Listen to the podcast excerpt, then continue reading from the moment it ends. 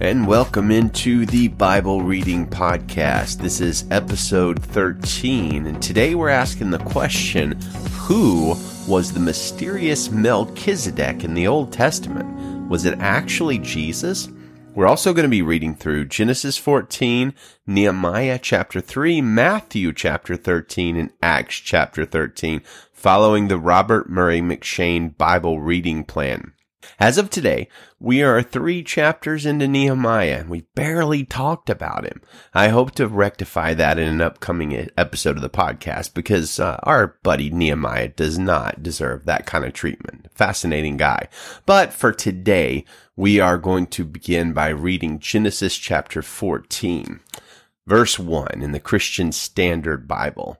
In those days, King Amraphel of Shinar, King Arioch of Ellasar, King Chedorlaomer of Elam, and King Tidal of Goyim waged war against King Bera of Sodom, King Birsha of Gomorrah, King Shinab of Admah, and King Shemeber of Zeboim, as well as the King Bela, that is, Zoar. All of these came as allies to the Siddim Valley, the Dead Sea. They were subject to Chedorlaomer for twelve years, but in the thirteenth year they rebelled. In the fourteenth year, Chedorlaomer and the kings who were with him came and defeated the Rephaim in Ashtaroth Karnaim, the Zuzim in Ham, the Emim in Shaveh Kiriathaim, and the Horites in the mountains of Seir as far as El Paran by the wilderness. Then they came back to invade En Mishpat, which is the Kadesh, and they defeated the whole territory of the Amalekites as well as the Amorites who lived in Hazazon Tamar. Then the king of Sodom, the king of Gomorrah, the king of Admah, the king of Zeboimim, and the king of Bela, Zoar, went out and lined up for battle in the Siddim Valley against King Chedorlaomer of Elam, King Tidal of Goyim, King Amraphel of Shinar, and King Arioch of Ellasar, four kings against five. Now the Siddim Valley contained many asphalt pits, and as the kings of Sodom and Gomorrah fled, some fell into them, but the rest fled to the mountains. The four kings took all the goods of Sodom and Gomorrah and all the food and they and went on. They also took Abram's nephew Lot and his possessions, for he was living in Sodom, and they went on. One of the survivors came and told Abram the Hebrew, who lived near the oaks belonging to Mamre the Amorite, the brother of Eshcol and the brother of Aner. they were bound by a treaty with Abram. When Abram heard that his relative had been taken prisoner, he assembled his 318 trained men born in his household, and they went in pursuit as far as Dan. And he and his servants deployed against them by night, defeated them, and pursued them as far as Hobah to the north of Damascus he brought back all the goods and also his relative Lot and his goods, as well as the women and the other people. After Abram returned from defeating Chedorlaomer and the kings who were with him, the king of Sodom went out to meet him in the Shaveh Valley, that is, the King's Valley. Melchizedek, king of Salem, brought out bread and wine. He was a priest to God Most High. He blessed him and said, Abram is blessed by God Most High, creator of heaven and earth, and blessed be God Most High, who has handed over your enemies to you. And Abram gave him a tenth of everything. Then the king of Sodom said to Abram, Give me the people, but take the possessions for yourself. But Abram said to the king of Sodom, I have raised my hand in an oath to the Lord, God Most High, creator of heaven and earth, that I will not take a thread or sandal strap or anything that belongs to you, so you can never say, I made Abram rich. I will take nothing except what the servants have eaten. But as for the share of the men who came with me, Aner, Eshcol, and Mamre, they can take their share. When I was a kid, I thought the Bible was boring. I grew up in church and uh, barely was able to listen to the sermons. Not really sure why. I was diagnosed with ADD way back in the day, so maybe that had something to do it. But but like I said, I don't remember why I thought the the Bible was boring. It's possible it's because of passages like the beginning of our passage today and passages like we find in Ezra, which are just long lists of names that don't make any sense. Now, I will say those names and, and such are very, very important for historians, but I realize that knowing who Aner or Chedorlaomer is for us is not particularly spiritually edifying. So we're not going to focus on that too much today, but I'll tell you, I also thought Lord of the Rings was boring in fourth or fifth grade and I didn't grasp it at all. And my view of the Bible and my view of Lord of the Rings, the book, both of those views I would say is childish rubbish now. I mean, The Lord of the Rings is one of the best works of fiction ever written. And when you actually really get into the Bible, you see it's chock full of fascinating and interesting things. And this passage is a great example of that. Military strategists and historians should actually study this passage a little bit because it's one of the first incidents in all of recorded history that features something like advanced war tactics and what we would now call guerrilla warfare. Considering that military tactics were uh, much more conventional than this during the Revolutionary War and even part of the Civil War, I kind of find it fairly interesting that Abram, in a lot of ways, was thousands of years ahead of his time in terms of strategy. Think about it. He divided his forces into units and attacked the far superior forces of King Chedorlaomer at night. That's some military wisdom right there. That's pretty clever. Using the clever tactic of a night attack with his army split into those groups, he succeeded in rescuing Lot and all of the other people that Cater Chedorlaomer had taken prisoner and recovering all the plunder seized by the partnership of those five kings. And here's where it even gets more interesting because on the way back from this tremendous military victory, Abram encounters a mysterious figure who brings him some bread and wine and blesses him. Now this guy is Melchizedek and Abram gives him a tithe or a tenth of all the spoils of the battle. Never since then, for thousands of years, people have speculated about who exactly this Melchizedek was. Charles Spurgeon said this, king and priest. None other of the house of David save our Lord Jesus Christ could claim the union of these two offices. In Christ we have a king and a priest, as also with Melchizedek of old, a great type of Jesus. Now, C.S. Lewis also wrote a little bit about Melchizedek because he's a prominent figure in literature, and Lewis was a professor of literature. And in a letter to a Mrs. Johnson, he refused to identify Melchizedek, but this is what he said. Clearly, from a passage in Hebrews, there's something very special about Melchizedek, but I don't know what, what it is. There's lots to find out here and hereafter, isn't there? I do agree with that. Uh, I've got a lot of questions going into heaven at some point that I'm going to be asking, and I don't have answers to most of my questions. This one, however, might be a little clearer than Spurgeon and Lewis uh, might have thought. At least I think so. We'll see. Uh, one of the things Spurgeon said about our friend Melchizedek, he said, we will not enlarge upon the story of Melchizedek. Now, this was during a sermon in, I believe, 1884, nor discuss the question as to who he was. It's near enough for us to believe that he was one who worshiped God after the primitive fashion, a believer in God such as Job was in the land of Uz, one of the world's gray fathers who had kept faithful to the Most High God. He combined in his own person the kingship and the priesthood, a conjunction by no means unusual in the first ages. Of this man we know very little, and it is partly because we know so little of him that he is all the better type of our Lord, of whom we may inquire, who shall declare his generation? The very mystery which hangs about Melchizedek serves to set forth the mystery of the person of our divine Lord Jesus. Quote, without father, without mother, without descent, having ne- neither beginning of days nor end of life, but made like unto the Son of God, he abides as a priest continually.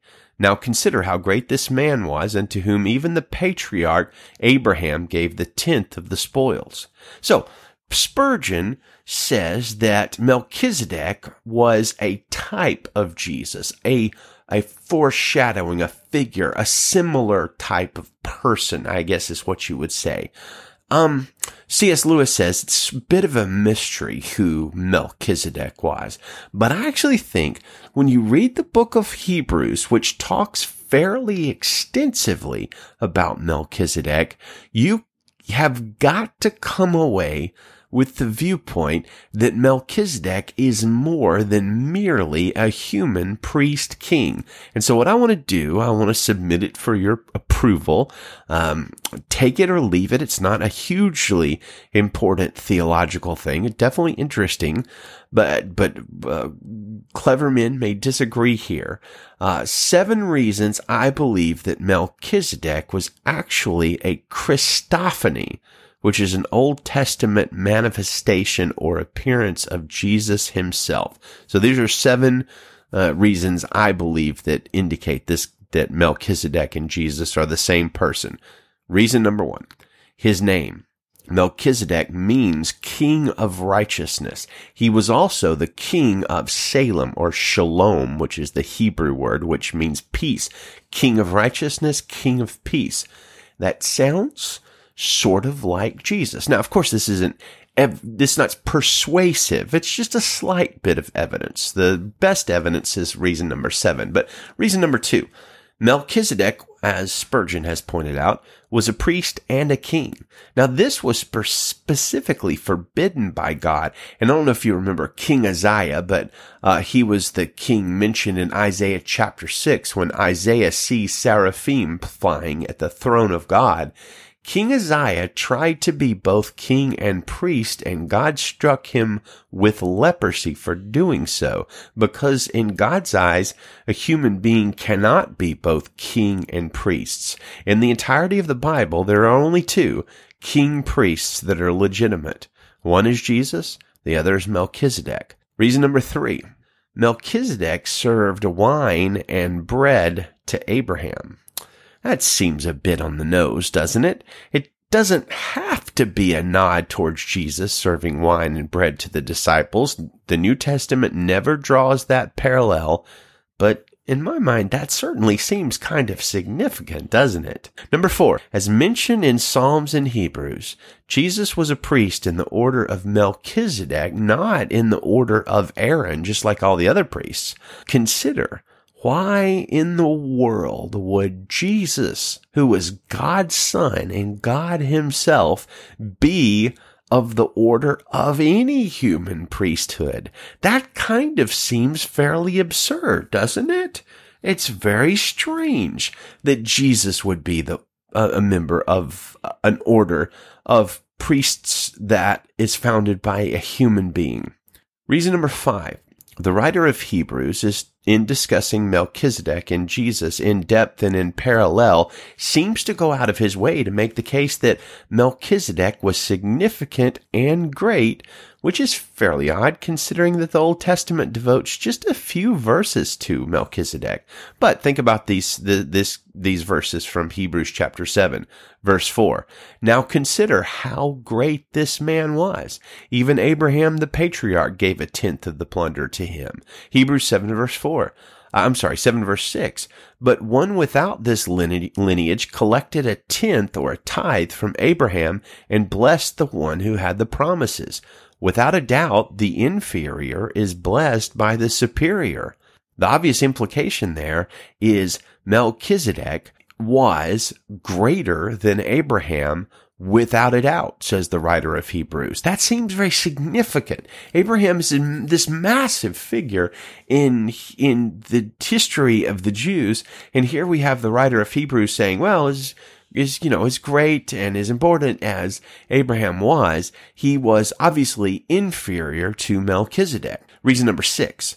Perhaps the primary function of a priest is to be a mediator between humans and God. And there are thousands of priests that serve that function as a mediator. But still, Paul could say in 1 Timothy 2 verse 5, there is one God and one mediator who can reconcile God and humanity, the man Christ Jesus.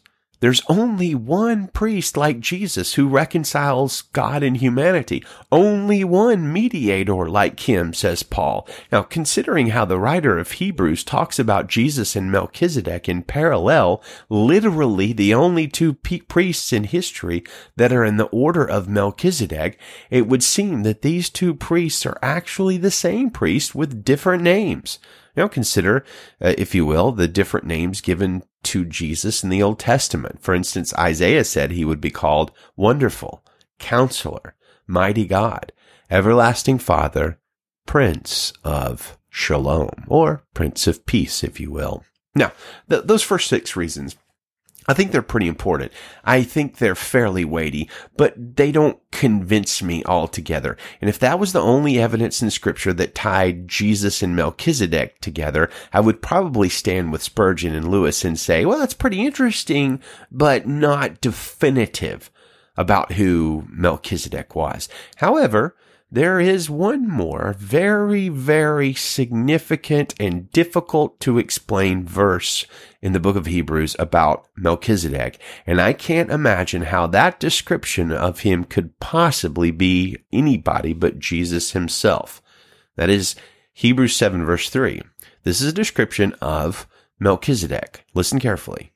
Without father, mother, or genealogy, having neither beginning of days nor end of life, but resembling the Son of God, he remains a priest forever.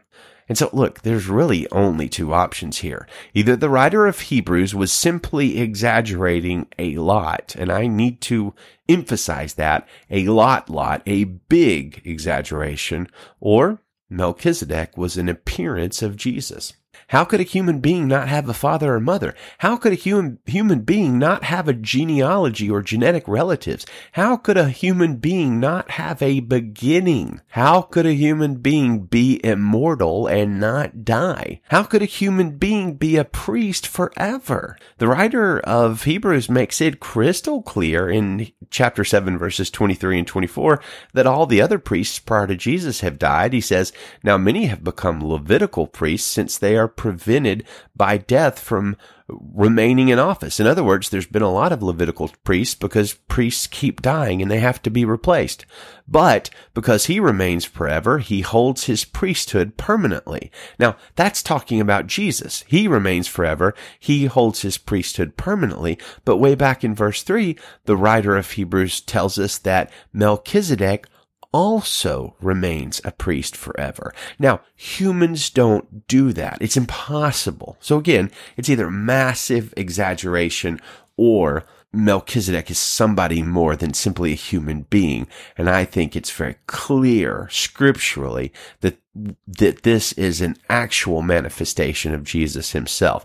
Now, I'm not the first one that's identified that. I'm not even the 10,000th person that's identified that. For years and years, theologians and Bible scholars have talked about these so-called Christophanies, these appearances in the Old Testament of beings that seem to be divine and aren't named Jesus Christ because they wouldn't be, but they seem to be like him. For instance, right before the battle of Jericho, Joshua encounters a being who identifies himself as the commander of the armies of the Lord. Now, Joshua bows down in terror to worship this being, and unlike every other encounter with an angel, that being does not command Joshua to stop which seems to indicate that perhaps this is a divine being. Perhaps this is a Christophany too.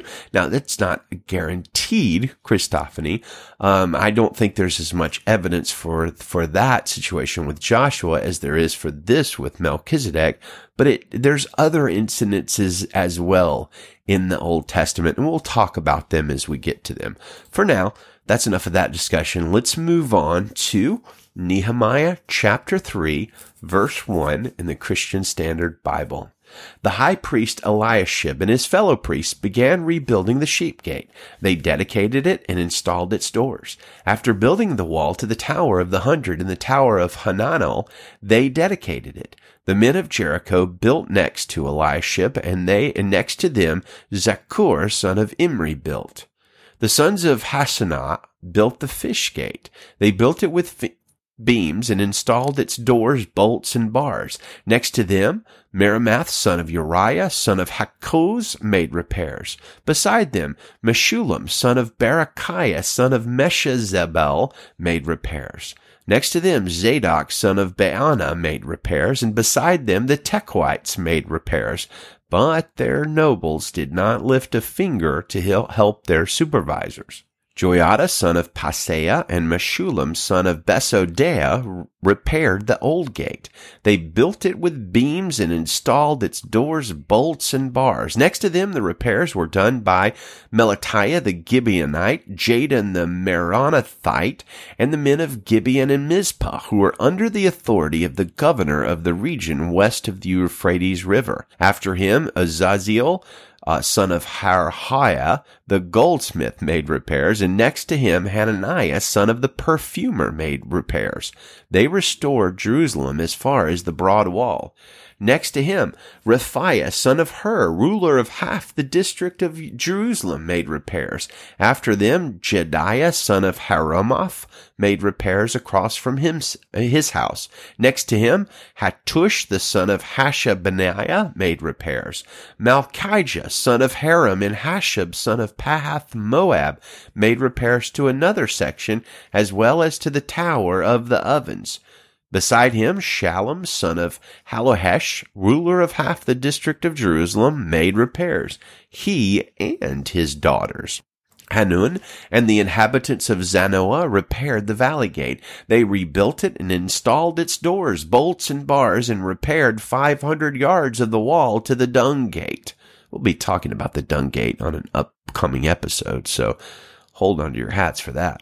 Verse 14, Malchijah, son of Rechab, ruler of the district of Beth Hakerem, repaired the dung gate. He rebuilt it and installed its doors, bolts, and bars. Shallun, son of Kol Hazah, ruler of the district of Mizpah, repaired the fountain gate. He rebuilt it and roofed it. Then he installed its doors, bolts, and bars. He also made repairs to the wall of the pool of Shelah near the king's garden as far as the stairs that descend from the city of David.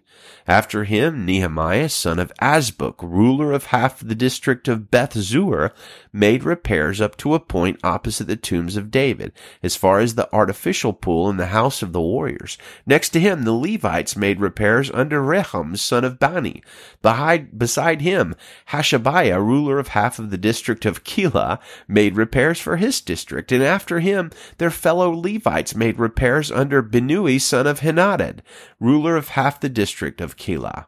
Next to him, Ezer, son of Jeshua, ruler of Mizpah, made repairs to another section opposite the ascent to the armory at the angle. After him, Baruch, son of Zabai, diligently repaired another section from the angle to the door of the house of the high priest Eliashib. Beside him, Meremoth, son of Uriah, son of Hakkoz, made repairs to another section from the door of Eliashib's house to the end of his house, and next to him, the priests from the surrounding areas made repairs.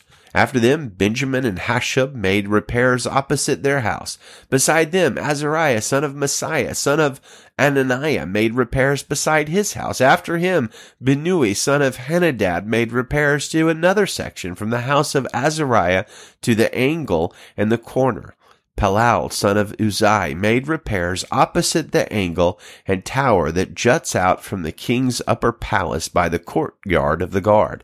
Beside him, Pedaiah, son of Parosh, and the temple servants living on Ophel made repairs opposite the water gate toward the east and the tower that juts out. Next to him, the Tekoites made repairs to another section from a point opposite the great tower that juts out, as far as the wall of Ophel. Each of the priests made repairs above the horse gate, each opposite his own house. After them Zadok, son of Immer, made repairs outside his house, and beside him Shemaiah, son of Shechaniah, guard of the east gate, made repairs. Next to him Hananiah, son of Shelemiah, and Hanun, the sixth son of Zalaph, made repairs to another section. After them, Meshullam, son of Barakiah, made repairs opposite his room. Next to him, Malchijah, one of the goldsmiths, made repairs to the house of the temple servants and the merchants opposite the inspection gate, and as far as the upstairs room on the corner. The goldsmiths and the merchants made repairs between the upstairs room uh, on the corner and the sheep gate. Matthew chapter 13 verse 1. On that day, Jesus went out of the house and was sitting by the sea. Such large crowds gathered around him that he got into a boat and sat down while the whole crowd stood on the shore. Then he told them many things in parables, saying, Consider the sower who went out to sow. As he sowed, some seed fell along the path, and the birds came and devoured them. Other seed fell on rocky ground where it didn't have much soil, and it grew up quickly since the soil, was, soil wasn't deep. But when the sun came up, it was scorched, and since it had no root, it withered away. Other seed fell among thorns, and the thorns came up and choked it. Still other seed fell on good ground and produced fruit, some a hundred, some sixty, and some thirty times what was sown. Let anyone who has ears listen. When the disciples came up and asked him, Why are you speaking to them in parables? Jesus answered, because the secrets of the kingdom of heaven have been given for you to know, but it has not been given to them. For whoever has more will be given to him, and he will have more than enough, but whoever does not have, even what he has will be taken away from him. That is why I speak to them in parables, because looking they do not see, and hearing they do not listen or understand. Isaiah's prophecy is fulfilled in them, which says, you will listen and listen, but never understand. You will look and look, but never perceive. For this people's heart has grown callous. Their ears are hard of hearing, and they have shut their eyes. Otherwise they might see with their eyes and hear with their ears and understand with their hearts and turn back, and I would heal them. Blessed are your eyes because they do see, and your ears because they do hear. For truly I tell you, many prophets and righteous people long to see the things you see, but didn't see them, to hear the things you hear, but didn't hear them. So listen to the parable of the sower. When anyone hears the word about the kingdom and doesn't understand it, the evil one comes and snatches away what was sown in his heart. This is the one sown along the path. And the one sown on rocky ground, this is one who hears the word and immediately receives it with joy, but he has no root and is short lived. When distress or persecution comes because of the word, immediately he falls away. Now the one sown among the thorns, this is one who hears the word, but the worries of this age and the deceitfulness of wealth choke the word, and it becomes unfruitful. But the one sown on the good ground, this is one who hears and understands the word, who does produce fruit and yields some a hundred, some sixty, some thirty times what was sown. He presented another parable to them. The kingdom of heaven may be compared to a man who sowed good seed in his field, but while people were sleeping, his enemy came, sowed weeds among the wheat, and left. When the plant sprouted and produced grain, then the weeds also appeared. The landowner's servants came to him and said, Master, didn't you sow good seed in your field? Then where did the weeds come from? An enemy did this, he told them. So, do you want us to go and pull them up? The servants asked him. No, he said. When you pull up the weeds, you might also uproot the wheat with them. Let both grow together until the harvest. At harvest time, I'll tell the reapers, gather the weeds first and tie them in bundles to burn them, but collect the wheat in my barn. He presented another parable to them. The kingdom of heaven is like a mustard seed that a man took and sowed in his field. It's the smallest of all the seeds, but when it's grown, it's taller than the garden plants and becomes a tree, so that the birds of the sky come and nest in its branches. He told them another parable. The kingdom of heaven is like leaven that a woman took and mixed into fifty pounds of flour until all of it was leavened. Jesus told the crowds all these things in parables, and he did not tell them anything without a parable, so that what was spoken through the prophet might be fulfilled. I will open my mouth in parables. I will declare things kept secret from the foundation of the world. Then he left the crowds and went into the house, and his disciples pro- approached him and said, Explain to us the uh, parable of the weeds in the field. And he replied, the one who sows the good seed is the Son of Man. The field is the world, and the good seed, these are the children of the kingdom. The weeds are the children of the evil one, and the enemy who sowed them is the devil. The harvest is the end of the age, and the harvesters are angels. Therefore, just as the weeds are gathered and burned in the fire, so it will be at the end of the age. The Son of Man will send out his angels, and they will gather from his kingdom all who cause sin and those guilty of lawlessness. They will throw them into the blazing furnace where there will be weeping and gnashing of teeth. Then the righteous will shine like the sun in their Father's kingdom. Let anyone who has ears listen. The kingdom of heaven is like a treasure buried in a field that a man found and reburied. Then in his joy, he goes and sells everything he has and buys that field. Again, the kingdom of heaven is like a merchant in search of fine pearls. When he finds one priceless pearl, he went and sold everything he had and bought it. Again, the kingdom of heaven is like a large net thrown into the sea. It collected every kind of fish, and when it was full, they dragged it ashore, sat down, and gathered the good fish into containers, but threw out the worthless ones. So it will be at the end of the age. The angels will go out, separate the evil people from the righteous, and throw them into the blazing furnace, where there will be weeping and gnashing of teeth. Have you understood these things? They answered him, Yes.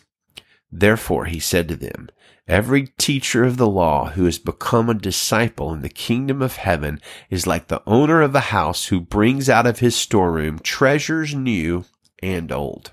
When Jesus had finished teaching these parables, he left there. He went to his hometown and began to teach them in their synagogue so that they were astonished and say, said, where did this man get wisdom and these miraculous powers? Isn't this the carpenter's son? Isn't his mother called Mary and his brothers James, Joseph, Simon, and Judas? Aren't his sisters? Aren't they all with us? So where does he get all these things?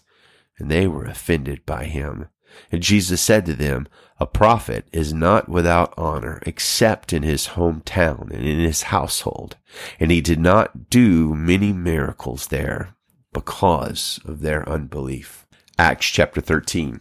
Now in the church at Antioch there were prophets and teachers, Barnabas, Simeon, who was called Niger, Lucius of Cyrene, Manaen, a close friend of Herod the Tetrarch, and Saul. As they were worshiping the Lord and fasting, the Holy Spirit said, Set apart for me Barnabas and Saul for the work to which I have called them. Then after they had fasted, prayed, and laid hands on them, they sent them off. So being sent out by the Holy Spirit, they went down to Seleucia, and from there they sailed to Cyprus. Arriving in Salamis, they proclaimed the word of God in the Jewish synagogues. They also had John as their assistant. When they traveled the whole island as far as Paphos, they came across a sorcerer, a Jewish false prophet named Bar Jesus.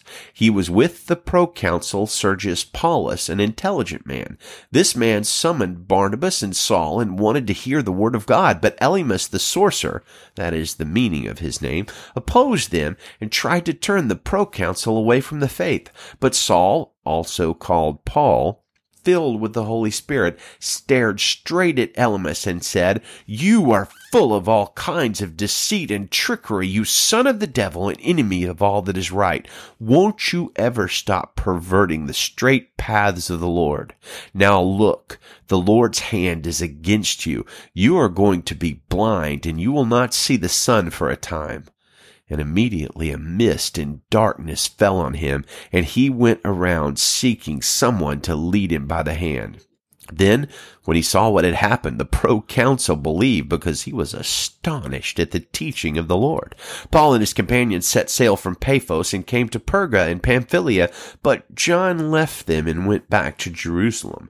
They continued their journey from Perga and reached Pisidian Antioch. On the Sabbath day, they went into the synagogue and sat down. After the reading of the law and the prophets, the leaders of the synagogue sent word to them saying, Brothers, if you have any word of encouragement for the people, you can speak. Paul stood up and motioned with his hand and said, Fellow Israelites, and you who fear God, listen. The God of this people, Israel, chose our ancestors, made the people prosper during their stay in the land of Egypt, and led them out of it with a mighty arm. And for about forty years he put up with them in the wilderness. And after destroying seven nations in the land of Canaan, he gave them their land as an inheritance. This all took about 450 years. And this, after this, he gave them judges until Samuel the prophet. Then they asked for a king, and God gave them Saul the son of Kish, a man of the tribe of Benjamin, for forty years. After removing him, he raised up David as their king and testified about him, I have found David, son of Jesse, to be a man after my own heart, who will carry out my will. From this man's descendants, as he promised, God brought to Israel the Savior, Jesus. Before his coming to public attention, John had previously proclaimed a baptism of repentance to all the people of Israel. Now, as John was completing his mission, he said, who do you think I am? I'm not the one, but one is coming after me, and I'm not even worthy to untie the sandals on his feet brothers and sisters, children of Abraham's race, and those among you who fear God, it is to us that the word of salvation has been sent. Since the residents of Jerusalem and their rulers did not recognize him or the sayings of the prophets that are read every Sabbath, they have fulfilled their words by condemning him. Though they found no grounds for the death sentence, they asked Pilate to have him killed. When they had carried out all that had been written about him, they took him down from the tree and put him in a tomb, but God raised him from the dead, and he appeared for many days to those who came up with him from Galilee to Jerusalem, who are now his witnesses to the people. And we ourselves proclaim to you the good news of the promise that was made to our ancestors. God has fulfilled this for us their children by raising up Jesus. As, as it is written in the second psalm, You are my son, today I have become your father. As to his raising him from the dead, never to return to decay, he has spoken in this way, I will give you the sure and holy promises of David. Therefore he also says in another passage, you will not let your Holy One see decay. For David, after serving God's purposes in his own generation, fell asleep, was buried with his fathers, and decayed. But the one God did raise up did not decay. Therefore, let it be known to you, brothers and sisters, that through this man forgiveness of sins is being proclaimed to you and to you who are listening to this podcast. Everyone who believes is justified through him from everything that you could not be justified from through the law of Moses. So beware that what is said in the prophets does not happen to you. Look, you scoffers, marvel and vanish away because I am doing a work in your days, a work that you will never believe even if someone were to explain it to you. As they were leaving, the people urged them to speak about these matters the following Sabbath. After the synagogue had been dismissed, many of the Jews and devout converts to Judaism followed Paul and Barnabas, who were speaking with them and urging them to continue in the grace of God. The following Sabbath, almost the whole town assembled to hear the word of the Lord. But when the Jews saw the crowd, they were filled with jealousy and began to contradict what Paul was saying, insulting him. Paul and Barnabas boldly replied, It was necessary that the word of God be spoken to you at first. Since you reject it and judge yourselves unworthy of eternal life, we are turning to the Gentiles, for this is what the Lord has commanded us. I have made you a light for the Gentiles to bring salvation to the ends of the earth. When the Gentiles heard this, they rejoiced and honored the word of the Lord, and all who had been appointed to eternal life believed. The word of the Lord spread throughout the whole region, but the Jews incited the prominent God-fearing women and the leading men of the city. They stirred up persecution against Paul and Barnabas and expelled them from their district. But Paul and Barnabas shook the dust off their feet against them and went to Iconium, and the disciples were filled with joy and the Holy Spirit. Amen. That is the word of the Lord in a great, encouraging, and exciting place to stop for the day. Thank you all for listening. We'll be back tomorrow, Lord willing and Lord enabling, with another episode of the Bible Reading Podcast. Please be sure to share this with your friends and let me encourage you to continue on in daily Bible reading. It will bear much fruit in your life. Good night, good afternoon, and Godspeed to you.